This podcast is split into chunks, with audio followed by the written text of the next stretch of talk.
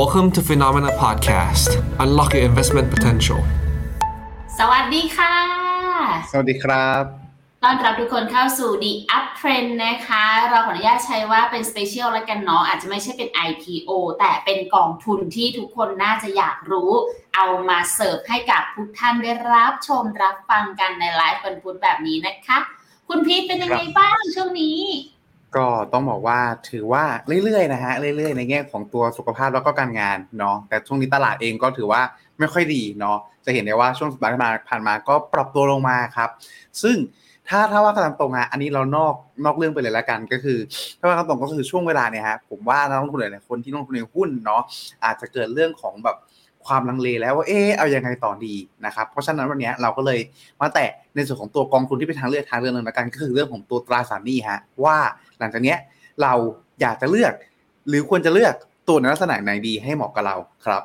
โอเค แต่ก่อนจะไปแตะเนื้อหาขออนุญาต แตะที่หน้าปกก่อนดีใจมากเลยอะคุณพีทมีคนเห็นด้วยว่าหน้าปกไลฟ์เดี๋ยวนี้เฟี้ยวฟ้าวเลยนะงั้นโชว์กันเรีสัยกกหได้น่อยว่าค่ะเรียกเรียกได้ว่าคึกคึกทั้งคนคึกทั้งคนคิดและคึกทั้งคนทำเลยนะฮะต้องบอกว่าหน้าปกน่ารักมากขึ้นเรื่อยๆ แล้วก็ มีเมื่อกี้คุยกับคุณกระแตคุณกระแตคุยกันก่อนเข้ารายการฮะว่า ถ้าเราซูมอินเข้าไปได้ฮะหน้าตรงเนี้ย ตัวดีเทลเยอะมากฮะอย่างหน้าอกมีตัว F ด้วยนะฮะให้คุณแต่เป็นกรรมการเนาะไม่พอฮะหน้าอกผมฮะแอบมีแบบแผลเป็นเล็กๆ ประมาณแล้วก็เส้นเส้นข้างหลังฮะ มีมีแบบกราฟเขียวๆแดงๆตรงนี้ด้วยนะฮะเรียกได้ว่า อ่าแบบเหมือนเทียนเป็นนะไปด้วยรายละเอียดฮะอืมนี่มีอีกนิดนึงค่ะ ฝั่งซ้ายเขียวฝั่งขวาแดงด้วยนะ เอาละครับสิ เลยเดี๋ยวต้องมาดูกันว่าหมัดต่อหมัด UGIS ขีด N กับ TUS Treasury สองกองนี้จะดียังไง เอาเป็นว่าวันนี้เดี๋ยวยกให้กับทางคุณพี่เนี่ย เข้ามาช่วยเป็นทั้งยกฝ่ายแดงแล้วก็ฝ่ายน้ำเงินแล้วกัน แล้วดูซิครับว่าผมสองฝั่งนี้จะเป็นยังไง เชิญค่ะ ครับก็เราแน่นอนฮะ ถ้าเกิดพูดถึงกองทุนเนาะเราก็อาจจะเข้า เรื่องของตัวจุดประสงค์วัตถุประสงค์ก่อนละกันเพื่อที่ว่าจะได้เข้าใจได้ฮะว่าเขามีวัตถุประสงค์อะไร แน่นอนฮะเขาก็จะพยายามบริหารให้ได้ตามวัตถุประสงค์นั้นเนาะซึ่งในส่วนของตัว UGSN ฮะกองนี้ถ้าเกิดใครก็ตามที่ติดตามรายการนี้มานานน่าจะฟังจนเบื่อแล้วฮะผมพูดบ่อยมากก็คือในเรื่องของการที่เรียกว่าได้พูดเหมือนเหมือนทาง UOBM จ้างมาแต่ไม่มีนะฮะไม่มีการจ้างใดๆทั้งสิ้น ถ้าสนใจก็ติดต่อหลังใหม่ไม่ได้นะฮะไม่ได้ล้อเล่นนะครับล้อเล่น ก็ต้องบอกว่าหลักๆเองฮะนะตรงนี้ครับในส่วนของตัว UGIS ขีด N ฮะ เป็นกองทุนอ่า feeder fund ครับ ที่ไปลงในส่วนตัว master fund หลักๆ เลยก็คือกองเดียวเลยครับ ก็คือ PIMCO GIS Income Fund ครับ ซึ่ง PIMCO ฮะเป็นในส่วนของตัว fund อ่าบลจหรือ asset management ครับที่มีความเชี่ยวชาญเฉพาะด้านในการบริหารเรื่องตราสารหนี้โดยเฉพาะเลย เพราะฉะนั้นเนี่ยเรื่องความลึกเรื่องความกว้างไว้ใจบลจนี้ได้ในเรื่องของตัวตัวตัวตราสารหนี้นะครับ โดยในส่วนของตัวกองนี้ที่เขาเลือกมาครับก็คือเป็นเรื่องของตัว team income ครับตามชื่อเลย ตัวย่อก็คือ global income นะครับตรงนี้คือเน้น income เป็นหลัก โดยที่ income ตรงนี้ครับก็คือถูกระบุไว้ในวัตถุประสงค์ด้วยว่าเน้นครับในเรื่องของตัว high income นะครับแล้วก็ในเรื่องของตัวอัตราการเติบโต ก็ขอให้เติบโต แต่ว่าเติบโตเนี่ยฮะเป็นเรื่องของตัวเป้าหมายรองเรียกได้ว่าง่าย ๆ ว่าถ้าถือไปเรื่อยๆ มี income มาสม่ำเสมอ ถือว่าโอเคแล้ว เงินต้นไม่เติบโต ถือว่าเฉยๆแต่ถ้าเติบโตถือว่าโอเค ถ้าสรุปโดยง่ายฮะแล้วก็กองนี้ครับเป็นกองบริหารแบบ active เพราะฉะนั้นเขาจะมีความพยายามบริหารให้เอาชนะ ในส่วนของตัว benchmark อย่างตัว global aggregate หรือดัชนีตราสารหนี้ทั่วหุ้นอ่าตราสารหนี้ตราสารเบลอฮะดัชนีตราสารหนี้ทั่วโลกอยู่เสมอ ไม่ว่าในสถานการณ์ไหนก็ตาม เช่น ตลาดลงหรือตลาดขึ้นเขาก็อยากเอาชนะเสมอ ถ้าลงอยากลงน้อยกว่า ถ้าขึ้นอยากขึ้นเยอะกว่านะครับ ในขณะที่ TUS Treasury ครับเขาลงทุนในส่วนของตัว iShare US Treasury Bond ETF ครับ อันเนี้ยเป็นพาสซีฟทั้งในส่วนของตัวฝั่งไทย แล้วก็ฝั่งต่างประเทศครับ เป้าหมายหลักเลยก็คือเขาตั้งใจที่จะเคลื่อนไหวตามในส่วนของตัว ICE US Treasury Core Bond Index ครับ ซึ่งน้าตรงนี้ก็คือเป็นดัชนีที่เป็นตัวแทนของตราสารหนี้เอาโทษของของพันธบัตรรัฐบาลสหรัฐครับ ซึ่งพอจุดประสงค์ที่แตกต่างครับณตรงนี้ ก็ส่งผลครับให้ในส่วนตัวหน้าพอแตกต่างกัน ผมไปตัวสั้นหน่อยแล้วกันก็คือตัว T- TUS Treasury นะครับ ตรงนี้ฮะภาพชัดเจนเลยก็คือเขามีการลงทุนใน government bond หรือพันธบัตรรัฐบาลครับ 99.72%เลยทีเดียว มี cash equivalent หรือสินทรัพย์ใกล้เคียงเงินสดครับ เพียงแค่ประมาณสัก 0.65 หลายๆคนอาจจะมีคำถามทักมาว่า เอ๊ะ บวกกันแล้วมันเกินร้อยเลเวลเลชหรอ ต้องบอกว่านะตรงนี้ไม่ใช่ไม่ใช่เนาะเพียงแค่ว่าอะไรเนี่ยมันอาจจะมีเรื่องของตัวการอ่าเซตเท l เมนต์หลักทรัพย์ฮะเช่นอ่าถ้าบ้านเราตราสารหนี้เองนะฮะมันซื้อขายมัน T บวกสามเนาะอะมัน T บวกสองขออภัยครับมัน T บวกสอง T บวกสองเนาะเพราะฉะนั้นเองเนี่ยสมมติว่าจังหวะเนี้ยอ่า fund manager เองเขาอาจจะมีการซื้อในส่วนของตัวตราสารหนี้บางตัวอยู่ แล้วก็รอแล้วก็อ่ามีเงินรออยู่ในมืออยู่เนื่องจากเนื่องจากว่า settlement อีก 2 วันได้ขณะเดียวกัน มีการขายตราสารหนี้ออกมาบางส่วนแต่น้อยกว่า หักกลบลบหนี้กันปุ๊บกลายเป็นว่าไอ้เงินที่อยู่ในมือ บวกกับสินทรัพย์ที่อยู่ในพอร์ตนะ ตรงเนี้ยมันกลายเป็นว่ามันเกินร้อยก็เป็นไปได้เนาะมันเป็นเรื่องของตัว settlement เงินบางส่วนนะครับเพราะฉะนั้นตรงนี้เกินร้อยขึ้นมานิดหน่อยไม่ใช่ประเด็นในแทงสิ้น ไม่ได้มีการ leverage ในการลงทุนและอาจจะเป็นเรื่องของตัว settlement เป็นหลักมากกว่านะครับในขณะที่ในส่วนของตัวฝั่ง UGSN ครับคราวนี้ภาพที่แตกต่างครับจะเห็นได้ว่าตัวโดนัทตรงเนี้ยอ่าแตกต่างกันอย่างชัดเจนไม่รู้แล้ว แต่เมื่อไหร่ยูจะมีใจนะฮะไอต่อค่ะครับผมก็คือในฝั่งโดนัทของตัวยูจิสนะฮะจะเห็นได้ว่ามีหลากสีเลยทีเดียวนะครับ มีทั้งในส่วนของตัวสีฟ้าครับที่เป็นสีใหญ่ที่สุดเลยก็คือ ในส่วนของตัว agency MBS นะครับก็คือในส่วนของตัว mortgage backed security หรือการเอาบ้านเอาสินเชื่อบ้านนะฮะมาปลูกมัดรวม แล้วก็เอามาขายต่อให้คนอื่นๆที่ต้องการลงทุนเนาะคนที่ซื้อต่อไป ก็จะได้ในส่วนของตัวกระแสเงินสด จากคนที่ผ่อนชำระบ้านนั้นๆนะครับ ซึ่งนะตรงนี้จะเห็นได้ว่าเขาลงทุนเอเจนซี่เป็นหลักเอเจนซี่ถ้าให้สรุปโดยง่ายมันคือสภาวะที่เหมือนกับรัฐบาลการันตีให้ คือเขาไม่ได้พูดชัดๆเจนๆว่าการันตีให้นะ แต่อยู่ในสภาวะเหมือน เพราะฉะนั้นเองเนี่ยเท่ากับว่าหลักๆแล้ว โอกาสใช่แบบ99.99%รัฐบาลจะชดเชยให้ถ้าในกรณีที่มีความเสียหายเกิดขึ้นทำให้ในส่วนของตัวเอเจนซี่ MBS เองนะฮะอยู่ในจุดที่ เขามีสภาพคล่องมีดีมานใกล้เคียงกับในส่วนของตัว government bond มากพอสมควรครับนอกจากนั้นแล้วครับนอกจากกลุ่มนี้ก็จะเห็นได้ว่าเขาไปถือพวก government relate อ่ามีทั้ง CMBS investment grade credit non agency MBS emerging market bank loan มีสารพัดเลยฮะเรียกได้ว่า มีการกระจายที่หลากหลายกว่า และถ้าพูดให้ชัดเจนเพิ่มเติมขึ้นไปก็คือ หลักๆเองเนื่องจากว่าเป้าหมายเขาเนี่ยเขาเน้นเรื่องของตัวอินคัมเป็นหลัก แล้วลดความผันผวนลงมา เพราะฉะนั้นฮะ ความเสี่ยงหนึ่งที่เป็นความเสี่ยงที่กดดันตราสารหนี้ประจำก็คืออ่าไซเคิลของการขึ้นหรือลงดอกเบี้ยฮะอย่างที่เราทราบกันฮะย้อนความไปถ้าดอกเบี้ยขึ้น แย่ต่อตราสารหนี้ถ้าดอกเบี้ยลงตีต่อดีต่อตราสารหนี้เพราะฉะนั้นครับสิ่งที่ UGIS พยายามจะทำก็คือลด duration ลงมา duration คือค่าความผันผวนต่ออัตราค่าความอ่อนไหวขออภัยครับค่าความอ่อนไหวต่ออัตราดอกเบี้ย เช่นถ้า duration เยอะนั่นหมายถึงว่าดอกเบี้ยลงจะยิ่งบวกเยอะ ถ้า duration เยอะยิ่งดอกเบี้ยขึ้นจะยิ่งลบแรงในลักษณะนี้ ถ้าตรงกันข้ามถ้า duration น้อย ดอกเบี้ยขึ้นก็ก็ลบน้อยอ่าดอกเบี้ยลงก็ก็ขึ้นน้อยในลักษณะนี้ครับเพราะฉะนั้นดูเลชันเนี่ยจริง ๆ แล้วไม่ได้แปลว่าอายุเฉลี่ยเนาะแต่มันเป็นค่าความความความความมันผวนอ่าความอ่อนไหวนะในลักษณะนี้ครับ แต่เนื่องจากว่าปัจจัยหลัก ที่ส่งผลต่อค่าดูเรชั่นตรงนี้มันคือเรื่องของตัวอายุตราสารหนี้มันก็เลยเป็นที่มาที่มันสามารถตีความได้คร่าวๆ ได้ไกลๆแหละว่าตัวดูเรชั่นแปลว่าอายุเฉลี่ยโดยจริง ๆ ครับ ตรงนี้ฮะพอในส่วนของตัวสินทรัพย์ที่แตกต่างกันครับกลยุทธ์ที่แตกต่างกันนะครับนั้นตรงนี้มันก็เลยส่งผลฮะอ่าถ้าผมนอกจากในส่วนของตัวอ่าสินทรัพย์ที่แตกต่างกันแล้ว ในเชิงกลยุทธ์เองเนี่ยมันก็โผล่ออกมา มันก็แสดงออกมาผ่านหลากหลายที่ด้วยกันนะครับโดยเฉพาะยิ่งด้านบนฮะ จุดหนึ่งที่ชัดเจนครับก็คือในเรื่องของตัวดูเรชันของฝั่งยูจิสนะครับดูเรชัน3.13 ปีเองนะครับเพราะฉะนั้นเราย้อนกลับไปเมื่อเมื่อประมาณสามสิบปีที่แล้วฮะนั่นหมายความว่า ถ้าดอกเบี้ยขึ้นยูจิสจะลบน้อยกว่าครับจะลบค่อนข้างน้อยเนาะพอดูเรดูเรชัน3ในขณะที่ TUS Treasury ครับอยู่ที่ 6 ปี นั่นหมายความว่าถ้าดอกเบี้ยลด ในส่วนของตัว TUS Treasury จะบวกได้ค่อนข้างแรง แต่ถ้าดอกเบี้ยขึ้น TUS Treasury ก็จะลบได้แรงกว่าเนาะเมื่อเทียบกันครับ แต่ขณะเดียวกันนะฮะถ้าสมมติว่า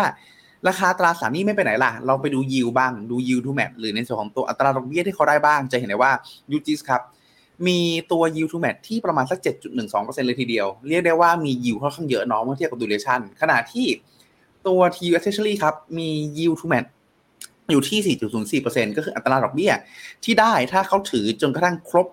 อาอายุของตราสารนี้เนี่ย จะเห็นได้ว่าในส่วนของตัวฝั่ง TU Treasury ค่อนข้างน้อยกว่า ซึ่ง ก็ไม่แปลกฮะเพราะว่าเขาลงทุนในพันธบัตรรัฐบาลที่มีความเสี่ยงต่ำเนาะนะตรงนี้รวมไปถึงในส่วนของตัวตัว UGIS เองเขามีการกลยุทธ์การลงทุนที่หลากหลายที่ไปลงพวกไฮยิวบางส่วนไปลง investment grade บางส่วนไม่พอฮะเขายังมีการ short ในส่วนของตัวตราสารหนี้บางส่วน หรือขายตราสารหนี้บางส่วนล่วงหน้า เพื่อที่จะลด duration ค่าตรงนี้ให้ลดลงมาด้วย เพื่อลดความผันผวนลงมาด้วย เพราะฉะนั้นฮะเลยเป็นที่มาที่ที่ทำให้ ในส่วนของตัว performance ครับ ระหว่าง UGIS ก็คือเส้นสีดำนะครับ PIMCO GIS Incomeกับ ในส่วนของตัวสีส้มครับ คือ ICR US Treasury Bond คือ Master Fund ของ TUS Treasury นะครับ เส้นสีส้มค่อนข้างแตกต่างกันเนาะแต่ว่าอันเนี้ยถ้าดูในสภาพอย่างนี้ทุกคนเอ๊ะถ้าอย่างนั้นไป UGIS ดีกว่าไหมต้องบอกว่าไม่ใช่นะครับ เพราะสุดท้ายแล้ว เราจะไม่ได้เอากองไหนมาขิงกัน แต่อืมสำคัญก็คือมันเหมือนอุปกรณ์อันหนึ่งฮะ อุปกรณ์ขอไปครับ เอ่อเอามาเลือกแหละว่าเวลาไหนจะทำอะไรจะใช้ตัวไหนดีกว่ากัน เพราะว่าอย่างที่คุณใช่พีทบอกไปนะคะพอเทียบให้ดูทั้งสองกองแล้วจะเห็นเลยว่า ไม่ว่าจะเป็นทางฝั่งของตัวนโยบายการลงทุน ในเรื่องของการคัดกรองสินทรัพย์ที่ถืออยู่ รวมไปถึงตัว performance แล้วก็ปัจจัยที่จะทำให้ตัวกองเนี้ยขึ้นหรือลง มันค่อนข้างจะคนละทางกันเลยถูกไหมการเอามาเปรียบเทียบกันในสภาวะการเดียวกัน มันก็จะเห็นถึง performance ในช่วงระยะเวลานั้นๆแต่อย่างที่ทุกคนรู้อะค่ะ เราอาจจะเคยชินกับภาวะดอกเบี้ยขาขึ้นมาก่อน ซึ่งยูจิสอาจจะทำได้ดีถูกปะแต่ถ้าครับเนี่ยครึ่งหลังเนี้ย มันจะเป็นยังไงนะก็ต่อค่ะอย่างที่เราทราบกันฮะว่าเฟดเองก็มีแนวโน้มฮะที่คงดอกเบี้ยเนาะน่าจะคงดอกเบี้ยในการประชุมครั้งหน้า และอาจจะขึ้นอีกแค่สองครั้งเรียกได้ว่าดาวไซด์ค่อนข้างจำกัด และความเสี่ยงจากเรื่องของตัวตลาดดอกเบี้ยค่อนข้างจำกัดแล้วเพราะฉะนั้นฮะ สำคัญก็คือใช้เครื่องมือให้ถูกจังหวะฮะเช่น ถ้าเราจะปอกผลไม้ครับ อยู่ดีๆจะไปหยิบปืนมาปอกปอกผลไม้ก็ใช่เรื่องฮะเนาะถ้าจะมีเรื่องจะหยิบในส่วนของตัวแปรงสีฟันไปสู้เขาก็ไม่ใช่ดีไม่ใช่เรื่องอยู่ดีนะครับเพราะฉะนั้นนะตรงนี้ครับ เลือกอาวุธเลือกในส่วนของตัวอุปกรณ์ให้เหมาะก็เลยเป็นที่มาเนาะอ่าณตรงนี้ครับเราไปดูในส่วนของตัวพระอ่าจากกราฟเส้นฮะเมื่อกี้อาจจะดูยูจิตเหนียวกว่ามากเนาะแต่พอเราไปดูในส่วนของตัวรีเทิร์นแบบเป็นในช่วงเวลากันบ้างครับ ก็ต้องบอกว่า อ่าอย่างเช่นเคยครับเราจะเริ่มจากฝั่งขวามือก่อนก็คือในเรื่องของตัวฝั่งแม็กซ์โนดาวหรือผลขาดทุนครับจะเห็นได้ว่ายูจิสทำได้ค่อนข้างดีครับในเรื่องของตัวแม็กซ์โนดาวก็คือสามารถเอาชนะในส่วนของตัวสีเทาก็คือดัชนีตราสารหนี้ทั่วโลก แล้วก็ในส่วนของตัวสีส้มครับคือ TUS Treasury ได้อย่างสม่ำเสมอ ในที่นี้ผมวงสีแดงๆไว้เฉพาะครั้งที่เขาแพ้ก็คือปี 2020ฮะ2020 เป็นภาวะที่ไม่เป็นใจต่อกองอินคัมอย่างยูจิสเป็นอย่างยิ่งฮะเพราะว่าหลักเองเนี่ยเขาเป็นกองที่ สถานการณ์ใดๆก็ตามเขาจะเรื่อยๆโตขึ้นเรื่อยๆไปเปื่อยเฉยๆไม่เร็วมาก แต่ลงก็ลงไม่แรง แต่ถ้าเกิดเหตุการณ์แบ็กโซนเกิดขึ้น เช่น ในส่วนของตัวโควิด หรือถ้าสมมติอยู่ดีๆมีสงคราม หรือไม่ไรก็ตามที่แบบนึกไม่คาดไม่ฝันเกิดขึ้นครับ ลักษณะนี้จะเป็นอะไรก็แต่เป็นตัวกดดันยูจิสได้ค่อนข้างแรงกว่าในส่วนของตัวกองตราสารนี้ทั่วๆไป คือถ้า recession เราเขาไม่ค่อยกลัว ถ้าในแต่ว่าถ้าเป็นกรณีที่แบบ อะไรก็ตามที่ไม่รู้อยู่ดีๆโผล่ขึ้นมากระแทกปุ้งอ่ากระตุกปุ๊บแล้วตายปั๊บลักษณะเนี้ยฮะ UGIS จะไม่ชอบ เพราะว่า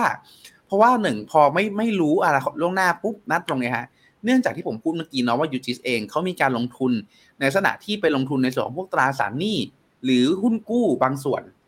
พอถือหุ้นกู้ปุ๊บสิ่งที่เกิดอ่า แล้วมีการ short ในส่วนของตัวพันธบัตรรัฐบาลบางส่วนเพื่อลด duration ลงมา เพราะฉะนั้นฮะสิ่งที่เกิดขึ้นก็คือ ผมพูดประจำเลยในรายการนี้ว่า ถ้าในกรณีที่เกิดอะไรก็ตามที่มันไม่คาดหวังเกิดขึ้น แล้วปรากฏว่าทุกคนกลัวฮะทุกคนขายพันธบัตรรัฐอ่า ทุกคนขาย ทุกคนซื้อพันธบัตรรัฐบาลพันธบัตรรัฐบาลสหรัฐแล้วขายหุ้นกู้หมด นั่นหมายความว่าแทนที่เขาจะโดนขาเดียวฮะเขาโดนสองขา ทั้งในส่วนของตัวขาหุ้นกู้ที่เขาถือครองอยู่ แล้วก็ในส่วนของตัวพันธบัตรที่เขาไปช็อตไปด้วยนะตรงนี้นะนะน่าจะพอเห็นภาพเนาะเลยทำให้ในส่วนของตัวปี 2020 ครับ เป็นปีหนึ่งที่ drawdown ของ UGIS เยอะกว่าในส่วนของตัวดัชนีตราสารหนี้ทั่วโลกถึงประมาณเกือบสองเท่า แล้วก็เยอะกว่าในส่วนของตัวอ่า TUS Treasury ประมาณสักสามเท่าสี่เท่าเลยทีเดียวนะครับอาพอไปดูแต่จะเห็นได้ว่าภาพรวมครับภาพรวมที่เหลือเองเนี่ยก็คืออยู่ในจุดที่ แมกกราวยังทำได้ค่อนข้างดี ก็คือเป็นจุดเด่นของ UGIS เลยคือเรื่องความสม่ำเสมอ ความผันผวนที่ต่ำแล้วก็ในเรื่องตัวดาวดที่น้อยเนาะถ้าไม่นับเหตุการณ์ลักษณะนี้ที่นานๆเกิดขึ้นที แล้วก็เราไม่สามารถคาดการณ์ได้ด้วยนะครับพอไปดูฝั่ง return กันบ้างครับก็ต้องบอกว่าจะเห็นได้ชัดเจนว่า ในตรงนี้ก็จะในส่วนของตัว PIMCO GIS Income เองก็จะมีความสม่ำเสมอในเรื่องของตัวการที่เขาสามารถ outperform ได้ครับผม แต่หลักๆก็ต้องบอกว่าเป็นเพราะว่าส่วนหนึ่งเองเนี่ยณตรงนี้เราดึง performance มา 2017 ถึง 2022 เนี่ยฮะ เราอยู่ในไซเคิลการขึ้นดอกเบี้ยซะเยอะฮะ 2018 ก็ขึ้น 2022 ปีที่แล้วก็ขึ้น 2023 ปีนี้ก็ขึ้น เพราะฉะนั้นเนี่ยมันเลยดูดี แต่นั่นที่นี่ฮะ เราก็เลยพาไปดูในในอีกแบบหนึ่งบ้างนอกจากเป็นรายปีแล้ว ลองไปดูแบบในช่วงที่เลทขึ้นกันบ้าง ว่าถ้าเรทขึ้นเป็นยังไงฮะ แน่นอนครับ เนื่องจากว่าในส่วนของตัว duration ที่ผมพูดถึงตอนต้นเนาะ ในส่วนของตัว TUS Treasury เองเขายาวกว่าเขาสูงกว่าทำให้ในช่วงไม่ว่าจะในช่วงขนาดไหนก็ตามที่หนึ่งปีก่อนดอกเบี้ยขึ้น ก่อนดอกเบี้ยขึ้น จนกระทั่งถึงหนึ่งปีหลังดอกเบี้ยขึ้นครับ จะได้เห็นได้ว่าแท่งสีส้มครับ อยู่ในจุดที่มีดอดาวมี performance ที่แย่กว่าเกือบหมดเลยนะครับแต่ในอื่นใดครับ ถ้าเกิดดูเปรียบเทียบกับในส่วนของตัวดัชนีตราสารหนี้ทั่วโลกทั้งสองกองก็ยังมีผลตอบแทนที่เหนือกว่าเนาะเพราะว่าเราเองก็คือมีความปลอดภัยที่มากกว่าด้วยนะครับ ในส่วนของตัว t u s Treasury คือมีความปลอดภัยที่มากกว่าในแง่ของการที่เขาถือของพันธบัตรเนาะในขณะที่ UGIS ไม่ได้ถือพันธบัตรร้อยเปอร์เซ็นต์แต่ว่าเขา manage ให้ความเสี่ยงลดลงมา เพราะฉะนั้นได้ความปลอดภัยกันคนละแง่ครับ จุดเด่นฮะจุดเด่นคือตรงนี้ฮะคือหลังจากนี้ล่ะ ถ้าเรามองในอนาคตไปแล้วว่า ในอนาคตเฟดจะหยุดขึ้นดอกเบี้ยจริง หรือถ้าดีกว่านั้นครับ จะมีการลดดอกเบี้ยจริงฮะ จะมีการลดดอกเบี้ยจริงนะตรงนี้ผลตอบแทนจะเป็นยังไงบ้าง อันนี้ครับเป็นที่มาที่ผมเลยพูดถึงถึงทั้งในทั้งในรายการนี้ แล้วก็รายการไหนก็ตามที่ออกเป็นประจำว่า ถ้าใครก็ตามที่ชอบแนว aggressive หรือค่าหวังผลตอบแทนที่สูงกว่า การลงทุนใน TUS Treasury เป็นอะไรที่น่าสนใจเป็นอย่างยิ่งในช่วงเวลานี้ครับจะเห็นได้ว่าตรงนี้เลยครับก่อน rate cut ฮะก่อน rate cut UGIS จะทำได้ดีหนึ่งปีก่อน rate cut ทำได้ดีครับบวก7.2 7.2%ในรอบที่ผ่านมา อ่าหกเดือนก่อน rate cut ครับ ก็ยังบวกดีกว่า แต่พอเข้าใกล้มากขึ้นเรื่อยๆเข้าใกล้มากขึ้นเรื่อยๆ คนเริ่มคาดการณ์กันแล้วว่าเฟดจะลดดอกเบี้ย เฟดจะ cut ดอกเบี้ยพอเป็นลักษณะนี้ปุ๊บครับจะเห็นได้ว่า 3 เดือนก่อนลดดอกเบี้ยจริง ครั้งแรกปุ๊บเนี่ย UGIS เริ่ม underperform ตรงนี้พอ 1 เดือนก่อนลดดอกเบี้ยก็ยังสูสีสูสี แต่พอการลดดอกเบี้ยเกิดขึ้นปั๊บสิ่งที่เกิดขึ้นครับก็คือ UGIS underperform ทันทีฮะจะเห็นได้ว่าไม่ว่าจะเป็น 1 เดือนหลังลดดอกเบี้ยสามเดือนหลังลดดอกเบี้ย หกเดือนหลังลดดอกเบี้ย หรือหนึ่งปีหลังลดดอกเบี้ยฮะที่เกิดขึ้นคือ UGIS ค่อนข้าง underperform เพราะว่าเพราะว่าณตรงเนี้ยสิ่งที่เกิดขึ้นคือ UGIS อาจจะได้ yield ที่เยอะครับเจ็ดแปดเปอร์เซ็นว่าไป แต่ duration เขาสั้นกว่า พอ duration สั้นกว่าปุ๊บณตรงเนี้ยการที่ดอกเบี้ยลดฮะการที่ดอกเบี้ยลดเขาเลยไม่ได้รับผลเชิงบวกเต็มที่ แต่ไม่ใช่ความผิดของเขาไม่ใช่ว่ากองเขาไม่ดี เพราะว่ามันเป็นการทำตามวัตถุประสงค์ฮะกองเขาเน้นผันผวนน้อย และสิ่งที่ผมพูดถึงประจำก็คือ แม้กระทั่งการบวกฮะ ถ้าบวกเร็วและแรง สมมติวันนี้บวกเจ็ดพรุ่งนี้บวกสามอ่ามาลืนบวกห้า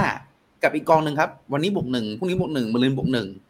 กองชนิดที่บวกสามบวกเจ็ดบวกห้าเนี่ยฮะก็ยังถือว่ามีความผันผวนสูงนะครับแม้ว่าเป็นกรณีที่เป็นบวกก็ตาม เพราะตรงนี้ฮะคือจุดสำคัญก็คือยูจิสเขาเน้นพยายามมากกว่าว่าเขาอยากให้บวกหนึ่งบวกหนึ่งบวกหนึ่งบวกหนึ่งไปเรื่อยๆ ก็เลยพยายามคุมในส่วนของตัวความผันผวนอยู่เสมอไม่ไม่ว่าสถานการณ์นั้นน่ะจะเป็นใจมากแค่ไหนก็ตามนะครับเพราะฉะนั้นโดยสรุปฮะ ภาพนี้ที่ต้องการจะสื่อชัดเจนเลยก็คือ ในกรณีที่ถ้าเกิดสมมติ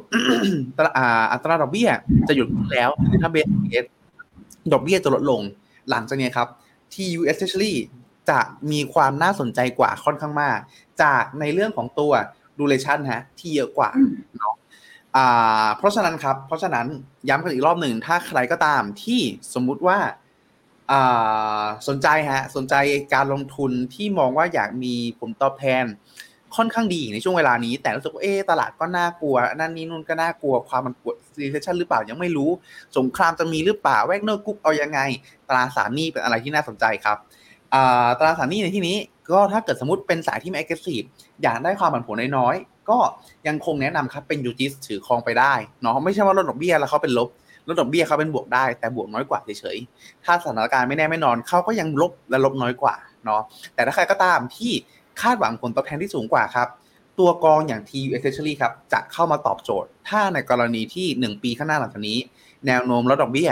เป็นไปได้มากกว่าแค่ครั้งเดียว หรือสมมติลดหนึ่งครั้งเอ้ยหนึ่งครั้งหนึ่งเปอร์เซ็นต์หรือห้าเปอร์เซ็นก็ตามตัวกอง TUS Treasury จะมีในส่วนของตัว upside มากกว่า UGIS ค่อนข้างเยอะเลยทีเดียวครับผม ตรงนี้ฮะขออนุญาตแวะมาหาคุณแอปนิดนึงแล้วกันฮะรวยเลย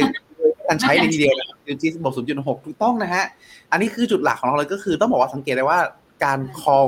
ของเราเข้าลงทุนตราสารหนี้ของ UGIS เนี่ย เรา call ไปช่วงประมาณต้นปี ประมาณสักเดือนหนึ่งเดือนสองประมาณนี้ฮะอ่าที่เราคอกองนั้นก่อนเป็นเพราะว่าภาพไปข้างหน้าฮะภาพไปข้างหน้า เรามองเห็นแล้วว่า ตัวเฟดเองขึ้นดอกเบี้ยได้อีกไม่ไกล แต่เราถ้าว่ากันตามตรงก็คือเราไม่มั่นใจครับว่าไม่ไกลเนี่ยอีกเท่าไหร่วิวเดิมของเราคือกลางปีฮะคือเดือนหกน่าจะหยุดแล้ว เพราะฉะนั้นเองเนี่ยมันยังมีดาวไซด์อยู่เราเลยเลือกเราเลยเลือกแนะนำกองอย่างยูจิสเข้ามาก่อนเพื่อที่ว่า ถ้าเราถูกต้องยูจิสจะบวกได้ อาจจะบวกไม่แรงแต่บวกได้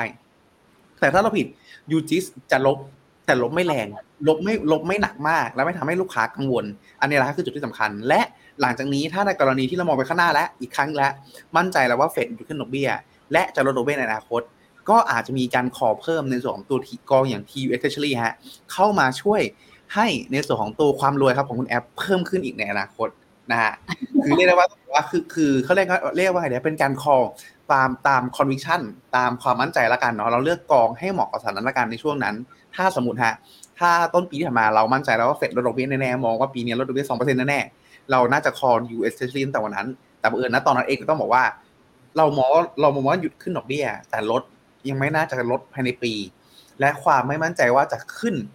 ค่ครึ่งปีเนี่ยมันจะจบจริงหรือเปล่า เราเลือกเลือกกองอย่างนี้มาก่อน ก็เรียกได้ว่าเป็นกองสไตล์ใจเย็นฮะบวกน้อยๆบวกเรื่อยๆ แต่มาค่อนข้างชัวร์เนาะครับผมเอ้ยเดี๋ยวนะคุณพีแต่แอบงงนิดหนึ่งคือถ้าสมมุติเราเริ่มชัวร์แล้วว่าเฟดจะขึ้นดอกเบี้ยอีกประมาณ 2 ครั้งภายในปีนี้ อันนี้เป็นตามแบบคอนเซนแซสที่ตลาดคาดการณ์ค่ะครับผมภาพมันชัดแบบนี้แล้วอะจำเป็นต้องใช้ยูจิสอีกหรือหรือว่าควรจะไป ก็จริงๆต้องบอกว่าถ้าสมมุติฮะ ถ้าสมมุติกรณีที่อ่าเป็นพอร์ต aggressive เลยเนาะถ้าเป็นพอร์ต aggressive เลย แล้วสมมุติว่ามีเงินใหม่มาลงทุน สมมติเริ่มทีมีถึง UGIS อยู่แล้วเงินใหม่มาลงทุนจะแนะนำฮะว่าเป็นเงินใหม่ลงทุนใน TUS Treasury แทน เพราะว่าตอนนี้เหมือนตลาดเชื่อแล้วว่าเฟดจะขึ้นแค่ 2 ครั้ง เพราะฉะนั้นถ้าเฟดไม่ขึ้นเยอะกว่าที่คิด ไม่ขึ้น 3 ครั้ง 4 ครั้ง ตรงนี้ TUS Treasury จะทำ performance ได้ดีกว่าครับแต่ถามว่าผมมีคำถามที่ตามมาแน่นอนว่าเอ๊ะแล้ว UGIS ย้ายไป TUS Treasury ดีไหม จริง ๆ ต้องบอกว่าทำได้นะทำได้ แต่หรอสวิตได้เหรอคะทำได้ฮะทำได้ เพราะว่าถ้าเราดูในส่วนของตัว performance เนาะเรานึกง่าย ๆ ครับว่าอ่าโทษทีครับ เราในส่วนของตัวตัวค่า duration ค่าหนึ่งที่มันสามารถตีความกันได้อย่างง่าย ก็คือค่า duration คือความอ่อนไหวต่อการขึ้นหรือลดอัตราดอกเบี้ย ถ้าสมมติครับในกรณีนี้คือลดดอกเบี้ย 6 ปี ตรงเนี้ยถ้าเป็นค่า duration ที่ตีออกมาแล้ว นั่นหมายความว่าถ้าเฟดลดดอกเบี้ย1%ตัวกองอย่าง TU Treasury ไม่รวมดอกเบี้ยฮะเขาจะมี upside ประมาณ 6%ในขณะที่ UGIS จะมี upside แค่ประมาณสัก3%เท่านั้นเองครับเพราะฉะนั้นนะตรงเนี้ยมันเป็นเรื่องของตัว upside ที่เพิ่มขึ้นยิ่งเฟด aggressive ในการลดดอกเบี้ยมากขึ้นเท่าไหร่นะตรงเนี้ยก็มีความเป็นไปได้ที่ TU Treasury จะแซงจะชนะในส่วนของตัว UGIS ได้มากขึ้นเท่านั้นในช่วงขาลงข้างหน้าครับ แต่ผมใช้คำว่าแนะนำอะผมใช้คำว่าสามารถทำได้เฉยแต่ไม่ค่อยแนะนำเพราะว่าอ่าหลักๆแล้ว ตัวทีตัว UGIS มีค่าธรรมเนียมหนึ่งเปอร์เซ็นต์เนาะอย่างกรณีของคุณ ABB คุณแอปเนี่ยเสียค่าธรรมเนียมมาแล้วหนึ่งเปอร์เซ็นต์เนาะรอมาหกเดือนได้ศูนย์จุดหกเปอร์เซ็นต์เป็นผมผมก็เซ็งฮะถ้าว่ากันตามตรงเนาะถ้าเป็นผมผมก็เซ็งในแง่ที่ว่าถ้าผมต้องเสียอีก 0.5เปอร์เซ็นต์ย้ายไป TU Accessory แล้วผลปรากฏว่าสมมติฮะหลังจากนี้ ตัว UGIS สมมติวิ่งได้เจ็ดเปอร์เซ็นต์แต่ TU Accessory วิ่งได้จริง 8.5 9 อะไรอย่างเงี้ยมันอาจจะดูไม่คุ้มค่าต่อความเสี่ยงที่ต้องสับเปลี่ยนกอง เพราะฉะนั้นผมเลยแนะนำตอนต้นว่า ถ้ามีเงินใหม่มาลงทุน จังหวะเนี้ยถ้าให้เลือกระหว่าง UGIS กับ TU Treasury แนะนำ TU Treasury มากกว่า แต่ถ้าเกิดถามว่าสับเปลี่ยนไป ถ้าไม่มายเรื่องค่าธรรมเนียม หรือรับความเสี่ยงได้ว่าเอ๊ะ 0.5 ที่ย้ายไปเนี่ยมันอาจจะมันอาจจะมันอาจจะไม่คุ้มก็ได้นะ รับความเสี่ยงตรงนี้ได้ ผมว่าผมว่าย้ายได้ แต่ถ้าถามว่าแนะนำไหมไม่ค่อยแนะนำเท่าไหร่เพราะมันก็มีความเสี่ยงว่า UGIS เองแม้ duration จะสั้นครับ แต่ยิวเยอะ สมมติเฟดลดดอกเบี้ยหนึ่งเปอร์เซ็นจริง ถ้าเรารวมยิวกลับมาแล้ว นั่นหมายความว่าตัวเนี้ยอ่าถ้า base case ที่หนึ่งปีข้างหน้า เฟดลดดอกเบี้ยหนึ่งเปอร์เซ็น UGIS จะมี upside ตรงนี้สามเปอร์เซ็นต์ตรงนี้ยิวเจ็ดเปอร์เซ็นก็ได้อยู่ที่ประมาณสักเกือบเกือบสิบเปอร์เซ็นในขณะนี้ฝั่งนี้มีได้ได้ในส่วนของตัว upside จาก duration หกปีกับ yield สี่เปอร์สี่สี่สี่เปอร์เซ็นต์ ก็จะเห็นได้ว่าเขามีในส่วนของตัว upside ประมาณสักสิบเปอร์เซ็นเหมือนกัน แต่ที่ผมแต่ที่ผมบอกว่า upside ฝั่ง TUS Treasury มันเยอะกว่า เพราะว่าผลตัวท้ายแล้วเนี่ยตัว yield เนี้ยมันเป็น yield to mat มันไม่ได้เป็นยิวของหนึ่งปีข้างหน้า มันอาจจะมีการหักกลบลบหนี้กันออกมาอีก เลยมองว่าตรงนี้มันมีความเสี่ยงพอสมควรที่อาจจะคุ้มหรือไม่คุ้มก็ได้ครับ โดยสรุปแล้วกันเงินใหม่ แนะนำซื้อ TUS Treasury อ่ะเงินเก่าสวิตดีไหมไม่ค่อยแนะนำเพราะอาจจะเสี่ยงไม่คุ้มค่าธรรมเนียมครับ โอเคเออจริงๆแล้วเวลาที่จะสวิชหรือไม่สวิชนะคะอาจจะต้องมานั่งดูแล้วเนาะ weight น้ำหนักกันหน่อยว่า ค่าเสียโอกาสที่เราจะสวิชกอง กับต้นทุนที่ต้องเสียมัน balance ออกมาแล้วมันมันมันเหมาะหรือเปล่า แล้วโดยเฉพาะฝั่งที่เป็นกองทุนตราสารหนี้อะค่ะ โดยพื้นฐานโดยสไตล์ของกองตราสารหนี้เขาจะไม่ได้ให้ผลตอบแทนแบบวือหวาอยู่แล้ว เขาจะมีการเคลื่อนไหวที่ไม่ได้มีความเสี่ยงมาก ดังนั้นตัว profit มันอาจจะ performance มันอาจจะไม่ได้สูง ขนาดแบบการไปลงทุนในหุ้น หรือว่าสินทรัพย์ที่มันเสี่ยงมากขึ้นนะคะ และอีกอย่างหนึ่งกองพอคุณพีทพูดมาแต่นึกถึงสไตล์การลงทุนอีกแบบหนึ่งบางคนอาจจะ DCA มาสำหรับทางฝั่งของตราสารหนี้อะค่ะ แล้วอาจจะมีการ อยากจะมาดูอีกทีนึง ว่าจะ rebalance พอร์ตในช่วงกลางปีจะเป็นยังไงอะทั้งต้นปีครึ่งปีแรกอาจจะใช้เป็นตัว UGIS มา ครึ่งปีหลังถ้าเกิดโอเคมุมมองเห็นตรงกันอย่างที่คุณพีทบอกเมื่อกี้และแนวโน้มคาดตามที่ตลาดคาดการไว้ว่านี่น่าจะแบบโอเค มาชัวร์ละเฟดน่าจะมีการคงดอกเบี้ยไว้แล้วก็น่าจะไม่ขึ้นไปมากกว่า 2 ครั้งแล้ว การค่อยๆสลับมาซื้อตัวของ TUS Treasury ก็อาจจะได้เหมือนกันแล้วก็จะได้มีสัดส่วนของตราสารหนี้ทั้ง 2 ส่วน ทั้ง UGIS แล้วก็ TUS Treasury อยู่ในพอร์ตด้วยก็จะ balance ความเสี่ยงได้เนาะประมาณนี้ได้ไหมคะคุณพีท อันนี้พูดมาทั้งหมดจริงๆมันเอาไปปรับใช้ได้กับหลายอย่างนะ แต่ว่าที่วันนี้คุณพีทพูดมาเพราะว่าหลาย ๆ อัน เออ แต่ก็แอบแอบลืมลืมนึกถึงมิตินี้ไปเหมือนกัน ชอบจะสวิชกอง แล้วก็ชอบที่จะลืมเหมือนกันว่า ต้องเสียอะไรไปเท่าไหร่นะ เป็นพวกสายสบายใจ มีแดง ๆ ไว้ในพอร์ตไม่ค่อยจะอุ่นใจเท่าไหร่นะอะประมาณนี้ เอาเป็นว่าถ้าใครเห็นพ้องกับภาพเหตุการณ์ที่คุณพีทเล่าไว้ ก็ค่อยๆกระเถิบน้ำหนักของ TUS Treasury เพิ่มขึ้นแล้วกันนะคะสำหรับครึ่งปีหลัง หรือว่าดูสัญญาณจากทาง Finnomena อีกทีหนึ่งก็ได้ค่ะ ว่าจะให้ขออะไรตัวไหนเพิ่มเติมเนาะแต่มีอย่างหนึ่งขอสารภาพคุณพีทหลังจากที่คุยกองนี้จบ ครับผมเห็นชื่อกองนี้ครั้งแรกอ่านไม่ออก เรียกได้ว่า กองกองทุนค่อนข้างโหดร้ายนะฮะไม่มีเว้นวรรคไม่มีอะไรให้เราเลยนะครับแบบต่อก็เป็นพืชเชียวใช่แล้วแบบเอ๊ยยังไงนะอะมาลุยต่อกันนิดนึงแล้วกันค่ะ อันนี้คุณนัทพงศ์ บอกว่าพิมโก้จีสอินคัมฟันกองแม่นะราคาไปไกลแล้วทำไมกองไทยยังไม่ไปไหนเลยครับต้องบอกว่าส่วนหนึ่งฮะมันเป็นเรื่องของตัวต้นทุนการ hedge อัตราแลกเปลี่ยนด้วยนะครับ อย่างที่เราโชว์ในสไลด์เลยก็คืออทั้งสองกอง hedge อัตราแลกเปลี่ยนครับอยู่ที่ประมาณ 95.12%ครับแล้วการ hedge อัตราแลกเปลี่ยนเนี่ยฮะเนื่องจากว่าวันนี้มีเวลาเนาะ อ่าข้อคำนวณจากไหน ข้อคำนวณจากเรื่องของตัวส่วนต่างอัตราดอกเบี้ยครับ สมมติฐานหลักก็คือเรื่องของการที่สมมติ ผมฝากเงินในสกุลเงินดอลลาร์กับผมฝากเงินในสกุลเงินบาท เอาอัตราแลกเปลี่ยนมาชนกันปุ๊บสิ่งที่เกิดขึ้นก็คือ จะต้องเอาในส่วนของตัวอัตราดอกเบี้ยของฝั่งนี้ กับอัตราดอกเบี้ยของฝั่งเนี้ยบวกกับเข้าไปในส่วนของตัวเงินฝากของตัวเอง แล้วแลกกลับมาแล้วเท่ากัน ซึ่งพูดอย่างนี้ชวนงงฮะว่าง่าย ๆ ก็คือถ้าในกรณีที่สมมุติว่าอ่าฝั่งสหรัฐดอกเบี้ยสูงกว่า ฝั่งไทยครับจะอยู่ในจุดที่พอเฮดอัตราแลกเปลี่ยนปุ๊บต้องเสียในส่วนของตัวค่าพรีเมียม ก็คือถ้าอย่างปัจจุบันนะเสียค่าพรีเมียมในการ hedge อัตราแลกเปลี่ยนไปสหรัฐเนี่ยไปดอลลาร์เนี่ยครับอยู่ที่ประมาณสักสามเปอร์เซ็นต์กว่าๆต่อปีเลยทีเดียว เพราะฉะนั้นฮะตรงนี้คือจุดหนึ่งฮะที่เขาเลยมีการเห็นอัตราแลกเปลี่ยนครับไม่เต็มร้อยเนาะเพื่อ save ในส่วนของตัวค่าธรรมเนียมด้วยอีกส่วนหนึ่งก็คือเผื่อเรื่องเรื่องของตัวสภาพคล่อง ซึ่งพ อเป็นลักษณะนี้ครับสิ่งที่เกิดขึ้นก็คือทำให้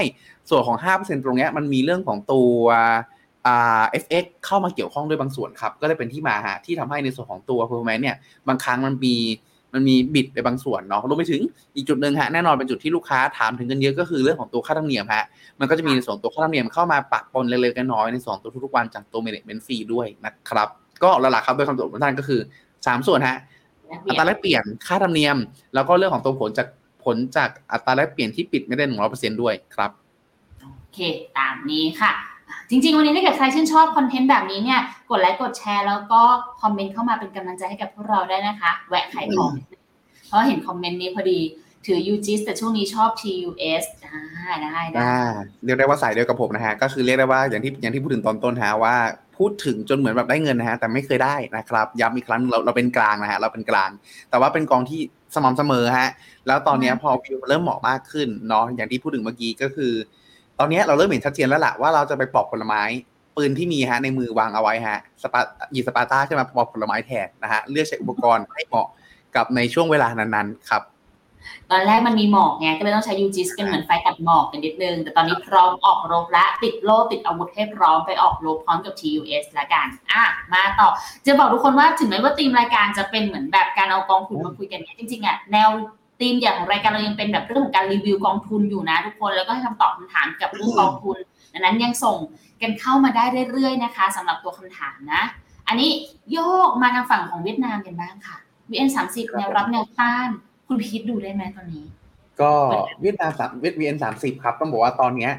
อ่าขออนุญาตดูเป็นกราฟวีคละกันครับ กราฟวีคนะฮะต้องบอกว่าอยู่ในจุดที่ถือว่าค่อนข้างสวยครับ ถ้าสัปดาห์เนี้ยปิดเหนือเส้นตัว MA 200วิคตรงนี้ได้เนาะเพราะ MA 200วิคนะฮะมันคือเส้นที่ขึ้นมา test รอบก่อนหน้า ในช่วงปลายปี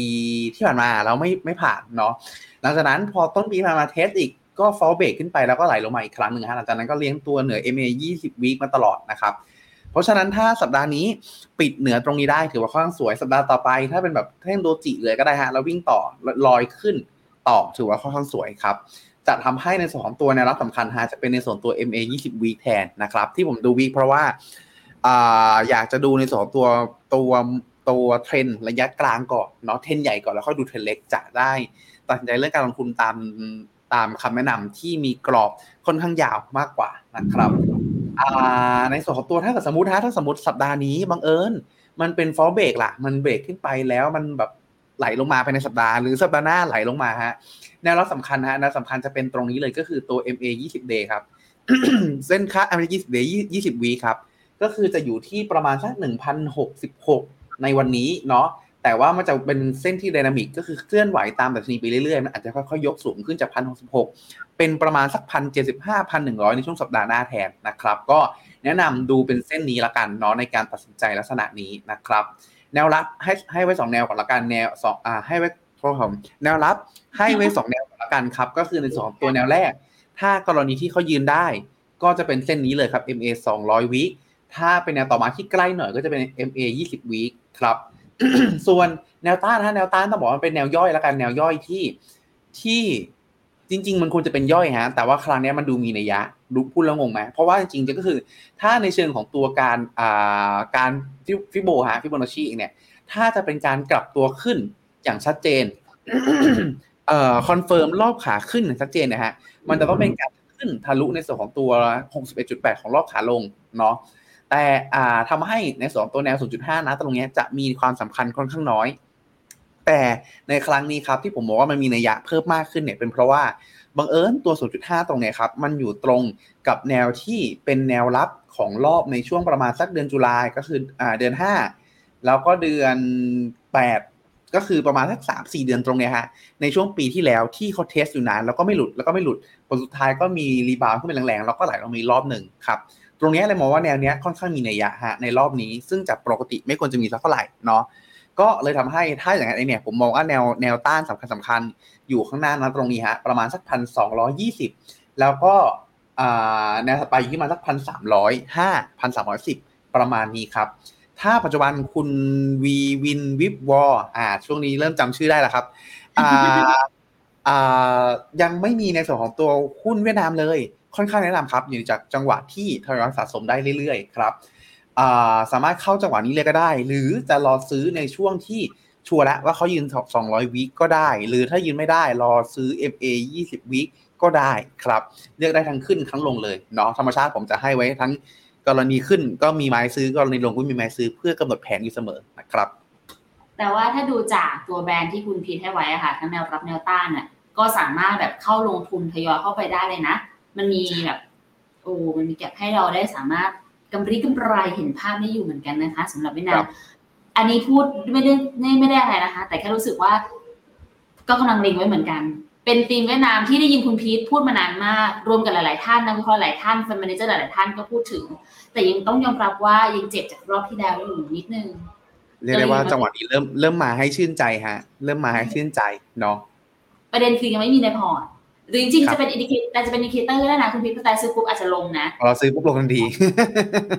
เดี๋ยวจะบอกค่ะถ้าเกิดเราซื้อเมื่อไหร่เดี๋ยวเราต้องเก็บสถิติฮะเราต้องเก็บสถิติเราซื้ออะไรวันไหนไปบ้างเราเป็นตัวชี้วัดอันหนึ่งไม่ต้องดูจากบุญบาปอะไรไม่ต้องดูจากกราฟเกลอะไรดูจากบุญบาปในการเข้าซื้อนั่นเองนะคะครับผมอ่าไปค่ะ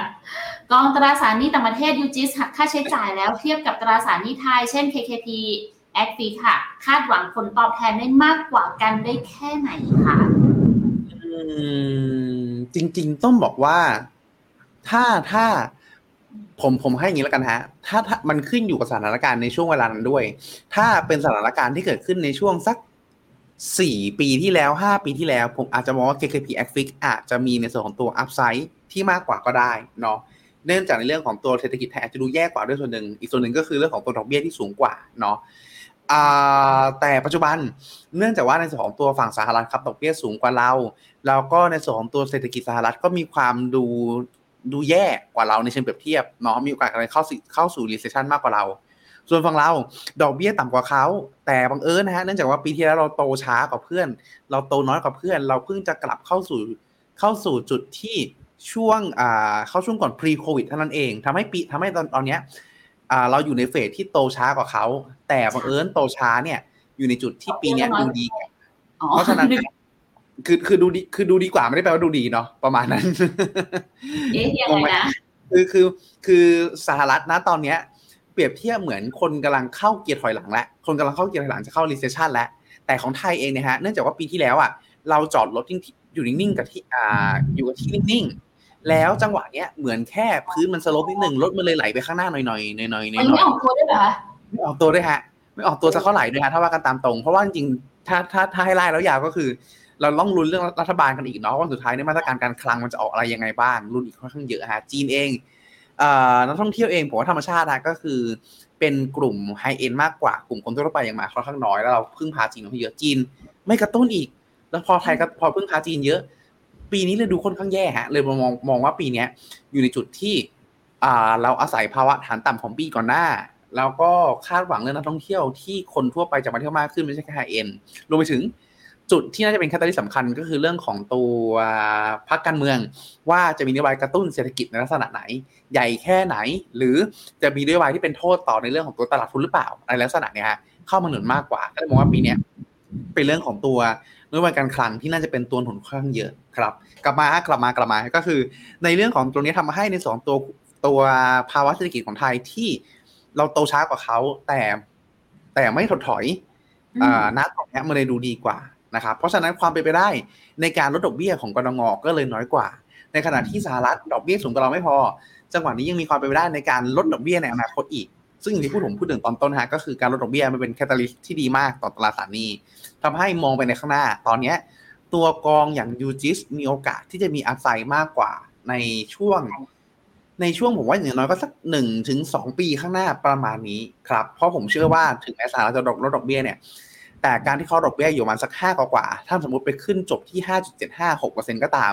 เขาคงไม่ลดลงมาต่ำกว่าสองเปอร์เซ็นหรือต่ำกว่าบ้านเราอีกลักษณะนั้น ก็เลยมองว่า ปีสองปีข้างหน้า UGIS น่าจะยังมีโอกาส outperform ในส่วนของตัว KPI แอคฟิกอยู่แต่ ไม่ได้แนะนำฮะให้ขาย KPI แอคฟิกทั้งหมดแล้วไปลงทุน UGIS ทั้งหมดเนาะเพราะผลสุดท้ายแล้ว KPI แอคฟิกเป็นกองหนึ่งที่เราแนะนำนะครับในช่วงเวลานี้ก็คือแม้ว่าจะมีโอกาสกว่าแต่ก็ยังสามารถถือเพื่อกระจายการลงทุนให้กับพอร์ตการลงทุนได้ แล้วก็ต้องบอกว่า fund manager กองเนี้ย เท่าที่สัมผัสมากองนี้ถือว่าค่อนข้างเก่งเลย แล้วก็เขามีมุมมองอย่างข้างหน้าเนี่ยเขากังวลเรื่องเรื่องกนง.อาจจะ hawkish กว่าที่คิดเขาก็ลด duration ลงมาแล้ว แล้วก็ไปเร่งยูตัวอื่นแทนลักษณะนี้ทำให้กองเนี่ยค่อนข้างโดดเด่นเรื่องดอดาวโดดเด่นในที่นี้ไม่ใช่ว่าดอดาวเยอะนะฮะดอดาวน้อยนะครับคุม drawdown ได้ดีคุมดอดาวได้ดี แล้วก็มีโอกาสสร้าง upside ได้ดีครับ ก็เลยแนะนำฮะว่าโดยสรุป หนึ่งถึงสองปีข้างหน้า UGIS มีโอกาส outperform กว่าเนาะมีโอกาสไม่ใช่อัพฟอร์มมีโอกาสสร้างผลตอบแทนได้ดีกว่าได้สูงกว่าเนาะแต่ไม่ได้ถึงขั้นแนะนำให้ทิ้ง KKP a f i x ทีเดียวครับจริงๆจะต้องบอกเลยว่าคนที่ดูแลการลงทุนว่าจะเป็นกองทุนตราสารหนี้หรือตราสารทุนในไทยอะค่ะ เก่งมากนะทุกคนเพราะอย่างที่เรารู้ๆกันค่ะอะเดี๋ยวก่อนขั้นนิดนึงก่อนจะไปตอบมีคำถามอันหนึ่งทุกคนรวมถึงคุณพีทได้ยินเสียงฟ้าร้องจากบ้านแต่ไหม ได้ยินฮะ จังหวะแรกนึกว่าเสียงนี่ครับนึกว่าเสียงพัดลมเป่าเข้ามาขอเอาไปทุกคนด้วย ปิดไมไม่ทันเพราะดังตลอดทุกๆยี่สิบวิเลยจะปิดยังไงแล้วเนี่ย เอาเป็นว่าอากาศมาเรื่องนี้คือต้องบอกว่าคนที่เป็นฝั่งที่ดูแลอะค่ะว่าจะเป็น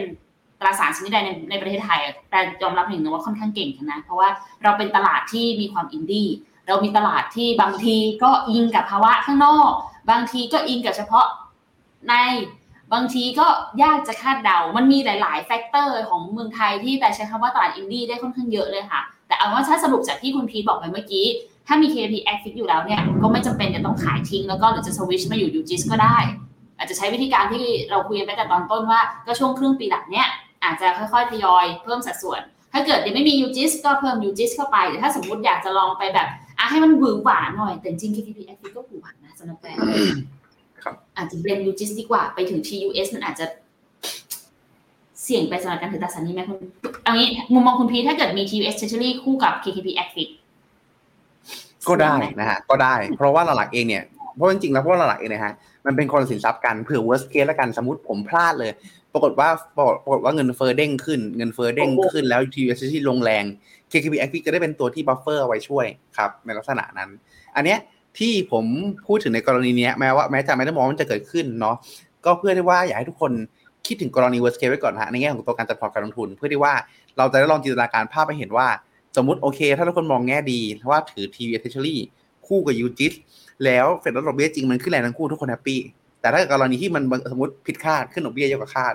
เราประมาณการการขาดทุนของมันได้ เห็นขาดทุนมันสมมติเจ็ดเปอร์เซ็นต์สิบสองเปอร์เซ็นต์ประมาณนี้เรารับได้ไหม เราจะได้แบบเออ จะได้จะจัดสรรน้ำหนักพอร์ตการลงทุนเนี่ยให้เหมาะสมกับในส่วนของตัวความเสี่ยงที่เรารับได้ครับ เลยแนะนำได้ว่าถ้าจะถือเป็น t v Treasury คู่กับ KKP f ก็ทำได้ เพราะผลสุดท้ายเป็นคนละ asset กันมันช่วยกระจายความเสี่ยงในเรื่องของตัวพอร์ตการลงทุนได้การลงทุนได้แม้ว่าจะเป็นตราสารนี้เหมือนก็ตามครับโอเค ชัดเจนค่ะ ไม่ขยายแล้วสรุปมาแล้วนะแต่อันนี้ยรายมากค่ะ คุณวินวินวิฟบอกเงินใดอย่าซื้อนะคะ อันนี้พิมพ์มาตอนที่เราคุยถึงเวียดนาม ใช่ครับทองที่อยากจะใช้ตัวเองเป็น indicator ค่ะเอ่อว่าถ้าเกิดซื้อเมื่อไหร่ก็ถือซะว่า ถ้าสมมติแต่ซื้อแล้วมันลงเป็นโอกาสให้ทุกคนได้ซื้อของถูกค่ะอ่าจะมาบอกอีกทีหนึ่งคิดในแง่ดีสุดๆค่ะ อะ ไปต่อค่ะอุ้ยนิ่งตอบคำถามน้อยๆนะเนี่ยครับสวัสดีเหมือนกันนะคะคุณวันดีสวัสดีครับเราควรถือ UGIS กี่เปอร์เซ็นต์ในพอร์ตดีคะ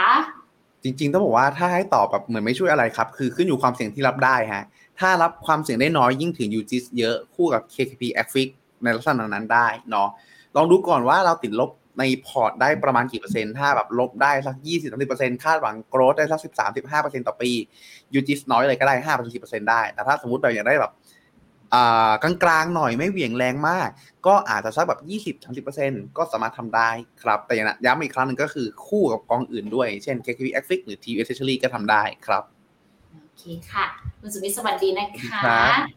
รวยเลยไหมคะเอาวันนี้ไปแล้วนะ แล้ว B Dynamic กับ KT Workshop นะคะมุมมองเป็นยังไงบ้างคะคุณพีทต้องบอกว่า B Dynamic ช่วงนี้เรายังค่อนข้างไม่แนะนำเนาะเพราะว่าหลักเองก็คือเป็นการลงทุนในหุ้นไทยฮะซึ่งการลงทุนในหุ้นไทยฮะที่พูดพูดถึงตอนนี้ก็คือในส่วนของตัว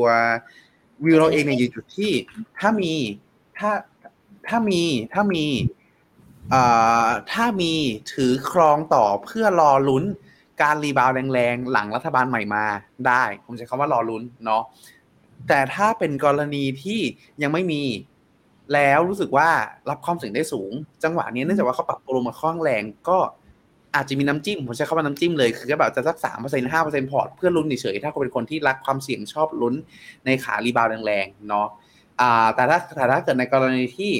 จะขายตอนนี้เลยไหมอย่าเพิ่งดีกว่า เพราะสุดท้ายในยปัจจัยกดดันมันยังไม่ได้ปัจจัยกดดันมันคือการเมือง และการเมืองเนี่ยค่อยๆชัดเจนมากขึ้นเรื่อยๆแล้วแล้วถ้าเกิดการเมืองปรากฏชัดเจนขึ้นปุ๊บมีโอกาสนะที่จะมีนโยบายผลักดันตลาดหุ้นกลับเข้ามาได้อ่าไม่ใช่ตลาดหุ้นผลักดันเศรษฐกิจเกิดขึ้นได้ แล้วก็ผลักดันตลาดหุ้นให้ฟื้นขึ้นได้ แต่เราไม่ได้มองว่าอัพไซด์เขาเยอะถึงขั้นที่ คนคนติดอยู่ช่วงก่อนหน้าจะคืนทุนได้อ่าเพราะฉะนั้นโดยสรุปคือ B Dynamic ในส่วนของตัวกองทุนไทยไม่ค่อยแนะนำเนาะ ส่วน KTW ขอครับต้องบอกว่าแม้เขาจะลงทุนเป็นส่วนของตัว investment เป็นส่วนใหญ่เนาะแต่ว่า เนื่องจากว่าเบสเคสของฟิโนเมนานะตอนนี้เรามองเป็นตัว recession มากกว่าในอนาคตข้างหน้า ซึ่งถ้า recession เกิดขึ้น ในส่วนของตัวตราสารที่เป็นแบบเกรดต่ำลงมา อาจจะไม่ต้องเป็นตัว high yield ก็ได้ แต่เป็นแบบที่เป็น B ที่เป็น B บวกอะไรอย่างเงี้ยฮะดdouble B สองตัวอะไรเงี้ยดับเบิล B ลบอะไรเงี้ยที่มันอยู่เป็นเกรด investment เกรดด้านล่างเนี่ยอาจจะได้รับผลเชิงลบได้ เราก็เลยจะเชียร์พวกแนะนำพวกตัว TUSTREASURY หรือหรือ UGIS มากกว่าครับ ในลักษณะนั้นคือเน้นความปลอดภัยทั้งในเชิง credit rating แล้วก็เชิง performance ครับโอเคโดยสรุปฮะ B-DYN AMIC หุ้นไทยไม่แนะนำเนาะแล้วก็ในส่วนของตัว KTB Corp ก็ไม่แนะนำเพราะเรากังวลเรื่อง recession แนะนำอย่างที่ UGIS กับ TUSTREASURY มากกว่าครับโอเคค่ะ มาค่ะ สอบถามเรื่องปันผลกับเงินต้นของ SCB S S&P 500 ค่ะ ยกตัวอย่างปิดสมุด 12 เดือน 6 จ่ายปันผล 23 เดือน 6 ถ้าระหว่างวันที่ 13 ถึง 22 เดือน 6ขายหน่วยลงทุนทั้งหมด จะยังได้รับปันผลวันที่ 23 เดือน 6 หรือเปล่าคะ ถ้าให้ตอบสั้นๆเลยฮะ ได้ครับ ได้ครับเพราะว่าเขาปิดสมุดไปแล้ว เหมือนเขาจดเหมือนเราอยู่ในห้องเรียนฮะเราเราเพื่อนจดชื่อไปแล้วเราแอบเราแอบคุย ไม่ว่าหลังจากนั้นเราจะหยุดคุยหรือไม่เราก็โดนทุนครูตีอยู่ดี อันนี้เหมือนกันฮะ ในส่วนของตัวบลจเองเขามีการจดลงไปแล้วว่าเราเคยถือก่อนหน้านี้ แล้วพอหลังจากนั้นเองแม้จะขายไปก็ตามเขายึดตามที่เขาจดไปนะวันนั้น ครับอ่าณวันที่สิบสองเดือนสาม ครับอ่าสิบสองเดือนหกครับ โอเค ตามนั้นค่ะ แนวโน้มกองจีนเริ่มฟื้นหรือยังคะเอ่อถ้าว่าตามตรงฮะอย่างอย่างครับ อันนี้ผมขออนุญาตแล้วกันสำหรับคุณวีวินวิทเนาะอันนี้เป็นสไลด์ภายในฮะ ที่ต้องบอกว่าทำกันเองหน้าตาไม่สวยเนาะหน้าตาไม่สวยแต่ขออนุญาตเปิดโชว์โอ้โหอ่าดูใจกล้าด้วยนะยังไม่มาฮะยังไม่มาฮะปึ๊บอยู่ไหนเนาะเออเออเอาออกมาโหลแล้ดวช้าค่ะด้วยโหลดช้าด้วยสักครู่นะฮะนะคะนะคะตื่นเต้นตึ๊ดตึ๊ดตึ๊ดตึ๊ดตึ๊ดอ่าอยู่นี่ฮะอยู่นี่โอเค อันนี้ครับ อันนี้คือภาพของตัวมันนี่สปายฮะของฝั่งจีนฮะมันนี่สปายคือการสะท้อนเรื่องของตัวการเสริมสภาพคล่องฮะจะเห็นได้ว่าช่วงเวลาที่ผ่านมาครับทางการจีนเหมือนจะไม่เสริมแต่เสริมนะฮะแต่เสริมนะครับเพิ่มขึ้นค่อนข้างมีนัยยะเลยนะครับต้องบอกว่าในระยะยาวเนี่ยเงินในระบบมันเติบโตอยู่แล้ว แต่เติบโตมากเติบโตน้อยเท่านั้นเองนะครับจะเห็นได้ว่าตรงเนี้ยทางการจีนเสริมเหมือนกันเนาะซึ่งการเสริมนี้เนี่ยฮะเสริมผ่านทั้งการลด RR ครับปีนี้ก็ลดลงมาเป็นที่เรียบร้อยนะครับอ่าสองรอบเนาะ ไม่พอฮะอัตราดอกเบี้ยต่างๆ ที่เขาเสริมมาก็มีเรื่องของตัวอ่า LPR MLF อ่าอะไรนะ overnight rate reverse repo ทั้งหลายก็เสริมเข้ามาอีกฮะพอคราวนี้ไปดูฮะในส่วนของตัวเรื่อง อันนี้เป็นอีกตัวหนึ่งก็คือเรื่องของตัว net injection ครับ คือการเสริมสภาพคล่องแบบสุทธิเลย ว่าผลสุดท้ายแล้วเนี่ยทางการจีนเนี่ยเสริมสภาพคล่องมากน้อยแค่ไหนฮะอันนี้ผมเป็นภาพไกลๆก่อนเป็นภาพไกลๆให้ดูก่อนก็คือ จะสังเกตได้ว่าครับปีนี้ 2023 ครับ อยู่ในจุดที่ เหมือนจะเสริมเหมือนจะไม่ขยับนะ แต่จริงๆแล้วเนี่ยเสริมสภาพคล่องเข้ามาเยอะมากนะฮะจะเห็นได้ว่าถ้าดูด้วยตาเปล่าเลย จะมีเรื่องของตัวแท่งที่พุ่งชูดขึ้นแรงๆเยอะมาก แล้วก็มีแล้วก็ล่าสุดเองก็คือมีการมีมีตัวสามสี่แท่งหนาๆตรงนี้ก็คือมีการเสริมสภาพคล่องเข้ามาอีก ตัวเนี้ยนะฮะคือจุดสำคัญที่ต้องการจะสื่อว่าเหมือนเหมือนเป็นท่าทีที่เขาพยายามใช้เรื่องของตัวสภาพคล่องเข้ามาช่วยเศรษฐกิจมากกว่านะฮะ ทำให้เอฟเฟกของตลาดหุ้นน่าจะช้า น่าจะขึ้นแต่ขึ้นช้า ขึ้นได้ช้าเพราะไม่มีมาตรการการคลังครับ เพราะกว่านโยบายการเงินทั้งหลายที่เสนอรับคล่องเข้ามาเนี้ยจะหนุนสภาวะเศรษฐกิจจริงจะหนุนความเชื่อมั่นให้กลับมาได้จริง มันค่อนข้างใช้เวลา เพราะฉะนั้นเลยมองว่ายังไม่ขึ้น แต่ถามว่าขึ้นไหมขึ้น แต่ขึ้นช้าหน่อยเท่านั้นเองครับ อืมโอเค สรุปก็คือรอสรุปคือก่อนรอครับรอครับผม โอเค มาแวะอันนี้นิดนึงคุณพีทคุณครับผมกุ๊กไข่ทวงมาว่า B-DYNAMIC BOND นะคุณพีทโอ้สลับกับ N-DYNAMIC หรือเปล่า ใช่ครับใช่ครับใช่ครับ โอเคบีบีด y น a มิกบอลอ๋อโอเคครับบีด y น a มิกบอลเป็นกองที่มีลงทั้ง UGIS ด้วย แล้วก็ในส่วนของตัวกองที่อ่าเป็นกองฟันออฟฟันของบอลครับอ่าถ้าเป็นยังไงครับในส่วนของตัวบีบีด y น a มิกบอลจะมีความน่าสนใจมากขึ้นครับ เพราะว่าในส่วนของตัวบีบีด y น a มิกบอลเอง เขามีลงขออภัยฮะ ต้องบอกว่าเขาลงหลายอันมากจำได้แค่ว่าไส้ในมีทั้ง GIS Income ทั้ง GIS Capital อ่าอืมมีทั้งกิน Government Bond Fund ด้วย แต่ตอนนี้เป็น GIS Global Bond ซึ่ง GIS Global Bond เป็น total return ถ้าเป็นลักษณะนี้ครับอ่าตัวของ B Global Bond จะมีความน่าสนใจกว่าเมื่อเทียบกับ KTW Corp ถ้าเทียบกันแค่ 2กองนี้ แนะนำ B Dynamic มาก B Dynamic Bond มากกว่าตัว KTW Corp ครับ อ่าโอเคขอบคุณมากครับคุณขอไก่คุณใจใช่อะมาต่อกันค่ะกับดอลลาร์บาทจะมีอ่อนไปได้อีกถึงเท่าไหร่ ต้องบอกว่าจังหวะเนี่ยฮะ เราไปดูกราฟกันเลยดีกว่านะคสารัมบห้าก็คุณเนี่ยคุณพีทแปลเออดูห้าจำได้ว่าวันนี้น่าจะไหลแรงๆอีกเหมือนกันครับสามห้าจุดหกเป็นที่เรียบร้อยนะฮะอ่าวันนี้เราเห็นการขายในส่วนของตัวหุ้นต่างชาติอ่านักลงทุนสถาบันต่างชาติขายอย่างต่อเนื่องนะครับอ่า กลุ่มแบงก์โดนลบค่อนข้างเยอะเนาะก็น่าจะเป็นความกังวลเรื่องของตัวเศรษฐกิจเราเนี่ยแหละฮะที่ดูเหมือนจะมีความหวังดูเหมือนมีความฝันอะไรหลายอย่าง แต่แล้วก็ดูเหมือนความหวังความฝันจะพังทลาย เพราะกลายเป็นว่าไม่แน่ไม่แน่นอนสักทีเนาะเรื่องของการเมืองอ่ารวมไปถึงในส่วนของตัวที่เราพูดถึงกันก็คือเรื่องของตัวนักท่องเที่ยวเอง ก็อยู่ในจุดที่ถูกรีไวซ์อัพมากขึ้นเรื่อยๆเนาะแต่กลายเป็นว่านะตรงเนี้ยอ่ายังไม่สามารถยังไม่สามารถชดเชย ในส่วนของตัวโอกาสเหลือค่าเสียโอกาสทางด้านเศรษฐกิจของฝั่งไทยได้นะครับ เงินบาทก็เลยอ่อนค่าต่อ ซึ่งถ้าเป็นทรงนี้ฮะถ้าเป็นทรงนี้เราไปดูในกราฟมาดูในเชิงกราฟก่อนฮะจะเห็นได้ว่าเป็น sideway up ฮะเป็น sideway up ชัดเจนฮะเพราะฉะนั้นมีโอกาสฮะที่จะอ่อนค่าไปได้ต่อเนาะถ้าดูเป็นทรงนี้ดูไวๆจะอยู่ที่เป้าหมายต่อไปครับสามสิบหกจุดหนึ่งห้าหนึ่งเจ็ดประมาณนี้ฮะแนวต้านสำคัญฮะแนวต้านสำคัญนะครับ แต่ถ้าในเชิงตรงนี้ครับต้องบอกว่าถ้าในมุมมองของ Finnomena ละกัน ถ้าดูในเชิง fundamental เชิงอื่นๆเนี่ยต้องบอกว่าเรื่องคิดจากเรื่องของตัวอัตราดอกเบี้ย แล้วก็เรื่องของตัวเศรษฐกิจเองเนี่ยถ้าผลสุดท้ายแล้ว รัฐบาลเราชัดเจนเพิ่มเติมมากขึ้น แล้วถ้าเคราะห์ดีมีการกระตุ้นเศรษฐกิจมากขึ้นในช่วงปลายปีนะตรงเนี้ยฮะอาจจะหนุนให้ในส่วนของตัวการอ่อนค่า อาจจะไม่ได้อ่อนไปได้ไกลฮะสามห้าไปถึงสามหกแล้วอาจจะทรงๆมากกว่า โดยสรุปฮะระยะสั้นยังอ่อนได้ต่อ แต่ต้องลุ้นฮะต้องลุ้นว่านโยบายการคลังจะออกมาลักษณะไหนบ้าง เรียกได้ว่า ผมว่าความหวังถ้าส่วนใหญ่ตอนเนี้ยอยู่ที่เรื่องของตัวการจัดตั้งรัฐบาลให้เร็วฮะเพราะเราเกี่ยวว่างกันมาสองเดือนแล้วครับใช่อ่าเอ้ยเดือนเดือนเดือนกว่าละเดือนกว่าไม่ถึงสองเดือนคสิรับบสี่มีนาใช่ปะเอ้ยสิบสี่พฤษภาใช่สิคบรับสี่อ่าอะเดือนเกือบเกือบจะสองเดือนเนาะเดี๋ยวสิบสี่เดือนหน้า แต่ครับผมเสริมให้นิดนึงวันนี้จริง ๆ ถ้าเกิดดูจากเซตอินเด็กนะ เออก็ดูจากตัวฟันโฟต่างๆนะคะ วันนี้ที่พยุงไว้นะ ไม่ให้ลงไปแรงถึงแม้มันจะลงแรงมากก็ตามแล้วนะคะ แต่วิ่งไปถึงหนึ่งเปอร์เซ็นต์นะนี่ลงไปประมาณศูนย์จุดเจ็ดกว่าๆถ้าจำไม่ผิดนะ เข้าใจว่าคนที่ซื้อตอนเนี้ยเป็นนักลงทุนในประเทศกับต่างประเทศนิดหน่อย นิดนิดหน่อยหน่อยๆแต่ก็ยังคงพอช่วยได้แค่นั้นเองค่ะอะเอาเป็นว่าดอลลาร์บาทมีโอกาสจะถึง 36นี่เหมือนกัน แต่ต้องรอดูความชัดเจนในประเทศให้มากขึ้นกว่านี้นะครับผม อันนี้น่ารักมากเลยคุณพีท ขอแนะนำนะขอบคคุณมากรับเลยครับรายงานนี้ชอบมาก ได้ความรู้มาก ถ้าแนะนำกองทุนจะเสริมเรื่องจังหวะการซื้อขายด้วยกราฟจะดีมากเลยครับอาทิเช่นข่าวจีนดีมากแต่ทรงกราฟเริ่มไม่ไปทำให้การซื้อเฉียบมากขึ้น ขอบคุณมากนะขอคะบคุณมากครับ แล้วก็คุณยายีหายไปนานเหมือนกันเลยสบายดีนะคะ ผมสามารถโยก KT A shares RMF ได้ไหมอ๋อ ผมสามารถโยก KT A Asia ไป KT A shares RMF ได้ไหมครับ ขอมุมมอง KT blockchain ใช่ไหม จริงๆ ต้อง blockchain KT blockchain น่าจะใช่ครับ KT blockchain กับ KT US ถ้าว่าก็ตามตรงครับ เรามองว่ารอบนี้เป็นการขึ้นเพื่อลงฮะเพื่อลง เพราะฉะนั้นถ้ามีถ้ามีกำไรหรือขาดทุนน้อยลง อาจจะแนะนำครับทริมออกบางส่วนเนาะ เพราะ เพราะหลักๆฮะเป็นครับเป็นการตอบคำถามคุณสุมิตไปในตัวด้วยครับ ก็คือมุมมองหลักของเรานะตอนนี้ยังมองเรื่อง recession นะในอนาคตครับ พอ recession ในอนาคตปุ๊บ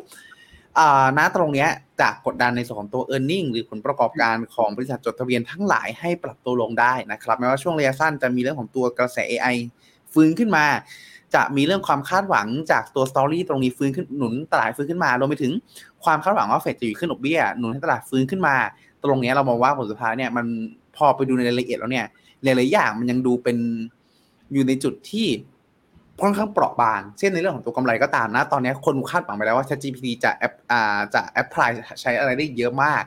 Bard จะใช้อะไรได้เยอะมาก แต่ผลสุดท้ายเนี่ยมันยังมีมันต้องการไอเดียทาง businessที่จะเอามาต่อยอดนอกจากการแค่การ subscribe ในลักษณะนั้นอีกรวมไปถึงในส่วนของตัวผลสุดท้ายเนี่ยอีกจุดหนึ่งก็คือกลุ่มเซมิที่ดันตลาดขึ้นมา เรามองว่าผลสุดท้ายแล้วเนี่ยมันจะเจอจุดหนึ่งที่ตันฮะตันคือ แม้ว่าดีมานเซมิจะสูงแค่ไหนก็ตาม แต่ผลิตได้แค่นี้ แล้วเขาจะไม่ได้รับประโยชน์เต็มที่ในลักษณะนั้นครับ ก็เลยเป็นที่มาที่เรามองว่าในส่วนของตัวกลุ่มพวกวันยูจีในส่วนของตัวกลุ่มพวกอ่า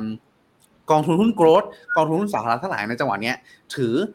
ถือลุ้นกำไรต่อหลังจากนี้ได้อีกสักระยะหนึ่งเรามองว่ามีโอกาสที่ตลาดจะวิ่งต่อได้อีกประมาณสักหนึ่งถึงสองเดือนให้เราช้ำใจฮะ จังหวะจังหวะนี้คือช้ำใจเป็น Finnomena เนาะเพราะเราพอร์ตเราไม่มีไม่มีหุ้นเลยนะฮะอ่า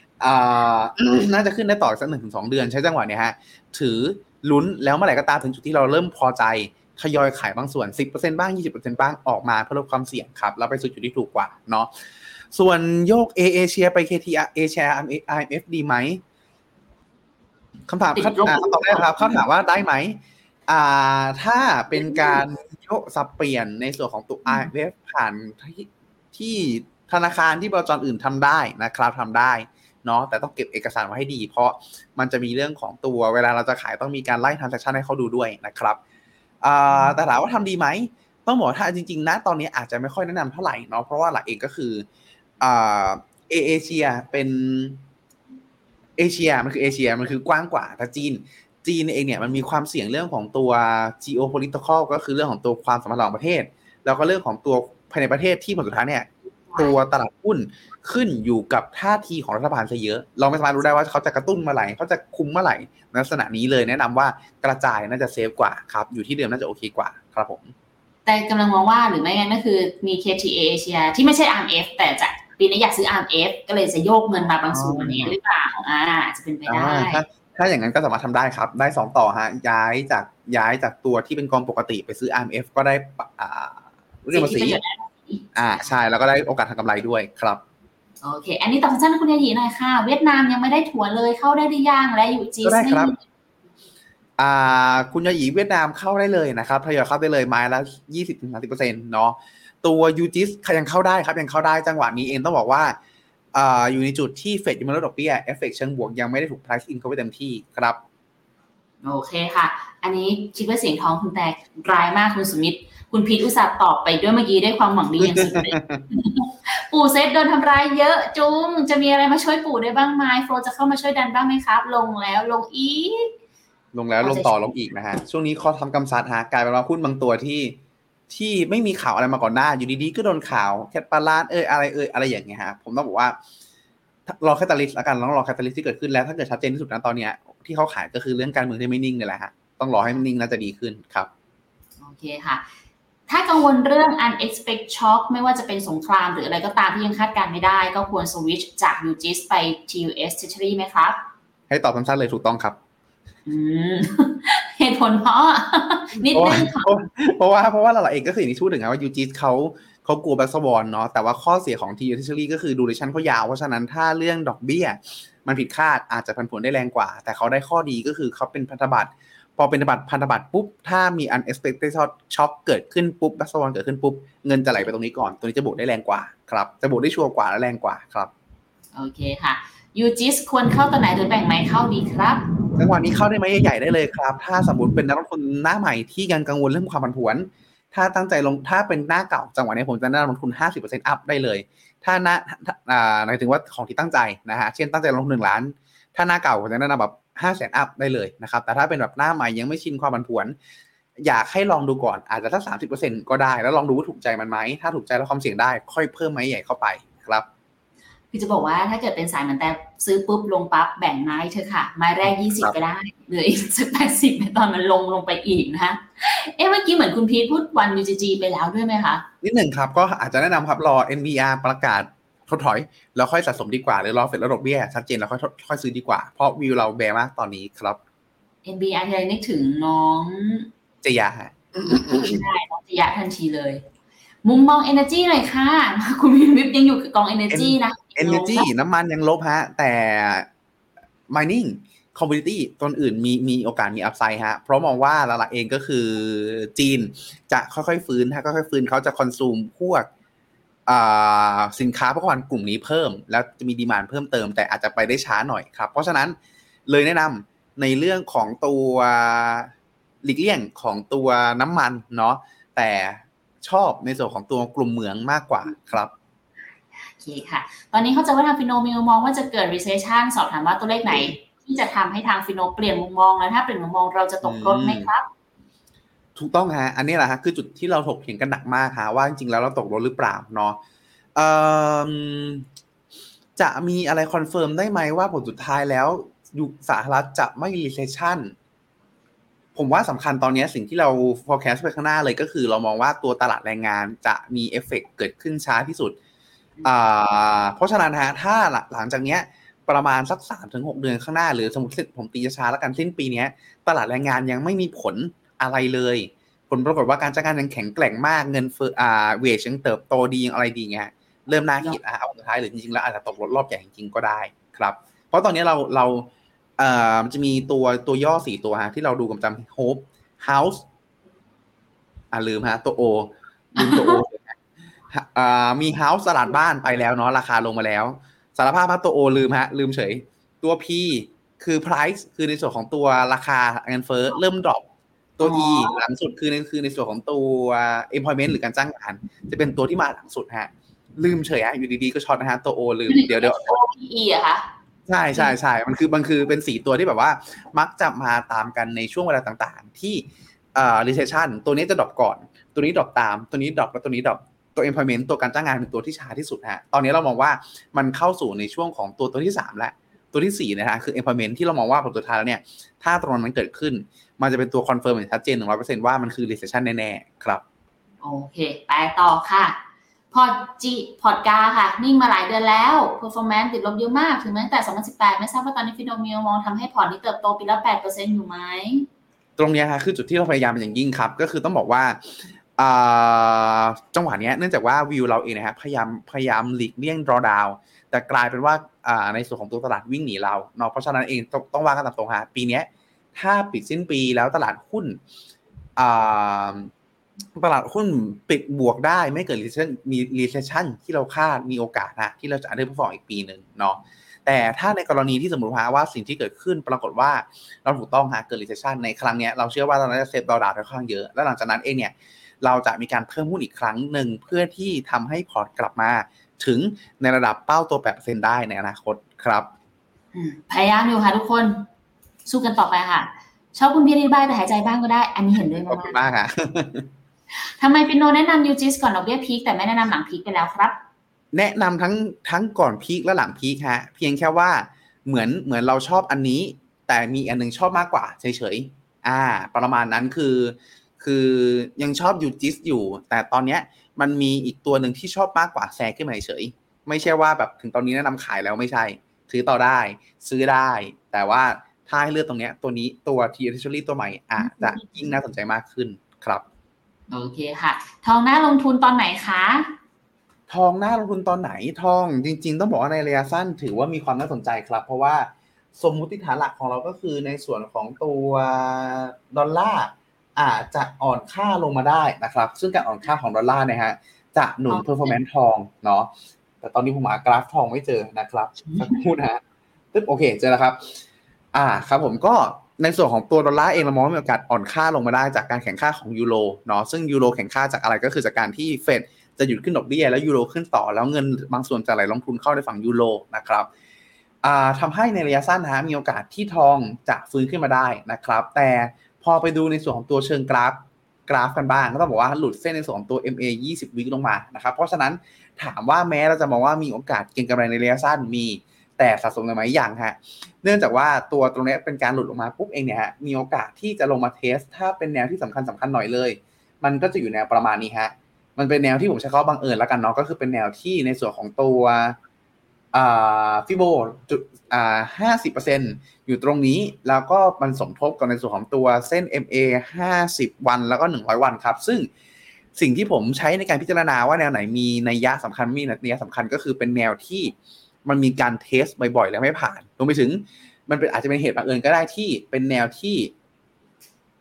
มีหลาย ๆ แนวมาบรรจบกันพอดี ตรงนั้นเองเนี่ยมันจะก่อให้เกิดเป็นเรื่องของตัวแนวรับหรือแนวต้านทางจิตวิทยาได้ เลยมองว่าถ้าอยากเพย์เซฟฮะรอฮะรอสักหนึ่งแปดสามห้าแล้วไม่หลุดค่อนจะค่อนข้างน่าสนใจครับ แต่ถ้าหลุดลงมาก็อาจจะผิดฮะอาจจะผิดครับผม แต่จริงทองทดสอบหนึ่งพันเก้าร้อยหลายรอบแล้วนะ ใช่ครับ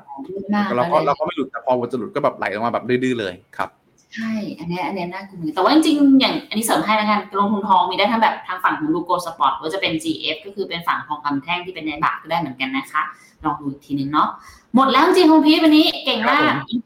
คุณเรียนวิทย์บอกว่าไมนิ่งเยอะมาก เช่นกันค่ะ มีหวังครับปีนี้มีหวังมากขึ้นจากปีที่แล้วครับละประมาณนี้ค่ะทุกคนก็ถ้ายังไง อย่าลืมมาเจอกันเนาะไลฟ์ทุกวันพุธแบบนี้นะคะ จะได้มาทั้งตอบข้อสงสัยในเรื่องของการลงทุนกองทุนด้วย แล้วก็อาจจะดูมาเรื่องพอร์ตเพิร์ตอะไรก็ยังส่งกันเข้ามาได้เหมือนเดิมนะคะรวมถึงคุณพีทเองนี่แหละจะเป็น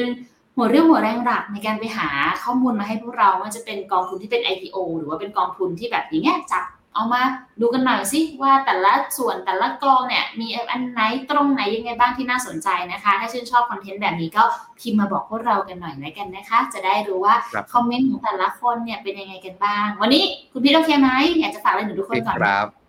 โอเคก็อ๋อขออนุญาตนะขออนุญาตแล้วกันเนาะไหนๆก็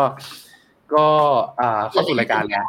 ก็ฝากครับฝากขออนุญาตฝากผลงานแล้วกันเนาะผมกับน้องอ้นก็ตั้งใจทำฮะในส่วนของตัวช่องฮะ พรีมาร์เก็ตช n นลของเรานะครับ ปัจจุบันมีคลิปใหม่ออกมาเรียกได้ว่าปล่อยปล่อยคลิปกันเหมือนคึกนะฮะก็คือมีในส่วนของตัว EP สองคลิปต่อเนื่องนะครับ ล่าสุดก็คือเป็นคลิปเดียวของผมฮะเจาะลึกฮะในส่วนของตัวกลุ่ม Wag Wagner Wagner Group ฮะว่าเป็นใครเนาะไปฟังกันได้ หรืออีกทฤษฎีหนึ่งฮะยอดฮิตก็คือ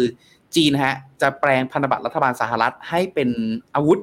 หรือไม่นะฮะก็คือ dump พันธบัตรรัฐบาลสหรัฐทิ้งลงทั้งหมดหรือไม่ และถ้าทำจริง จะส่งผลยังไงบ้างเป็นไปได้บ้างน้อยแค่ไหนไปฟังกันได้นะครับโอ้ขอบคุณคุณวีวินวิพฮะนี่แบบเหมือนชงมาให้ขายของนะฮะก็คือฝากร้านอาหารนะครับ ก็ปฏิพัฒน์ซอยหกกับซอยแปดนะฮะเดอะแชมเบอร์สามารถแวะไปได้ แต่อันนี้ไม่โฆษณาเยอะแล้วกัน ไม่แต่ว่าคุณพี่เขากำลังตอนนี้เป็นหน้าฟงหน้าฝนอะไรเงี้ยเออก็อาจจะแบบครับผมแอบเหงาๆนั่งเหงาๆอยู่บ้าน ก็แวะไปหาเพื่อนนั่งคุยแบบคุณพีทได้ที่ร้านอาหารที่นี้เข้าช่วงไหนวันไหนบ้างนะคุณพีท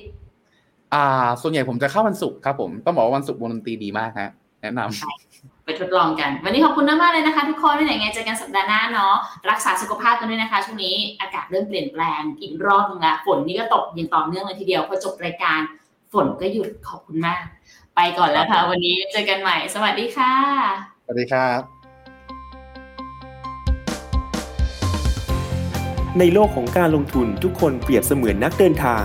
คุณหลักเป็นนักเดินทางสายไหน มีเงินแต่ไม่มีเวลา เลยไม่รู้ว่าจะเริ่มต้นเส้นทางสายการลงทุนยังไง วันนี้มีคำตอบกับ p h e n o m e n a Exclusive บริการที่ปรึกษาการเงินส่วนตัว ที่พร้อมช่วยให้นักลงทุนทุกคนไปถึงเป้าหมายการลงทุน สนใจสมัครที่ f i n o m e p h e n o m e n a exclusive หรือ line at p h e n o m e n a p o r t คำเตือนผู้ลงทุนควรทำความเข้าใจลักษณะสินค้าเงื่อนไขผลตอบแทน และความเสี่ยงก่อนตัดสินใจลงทุน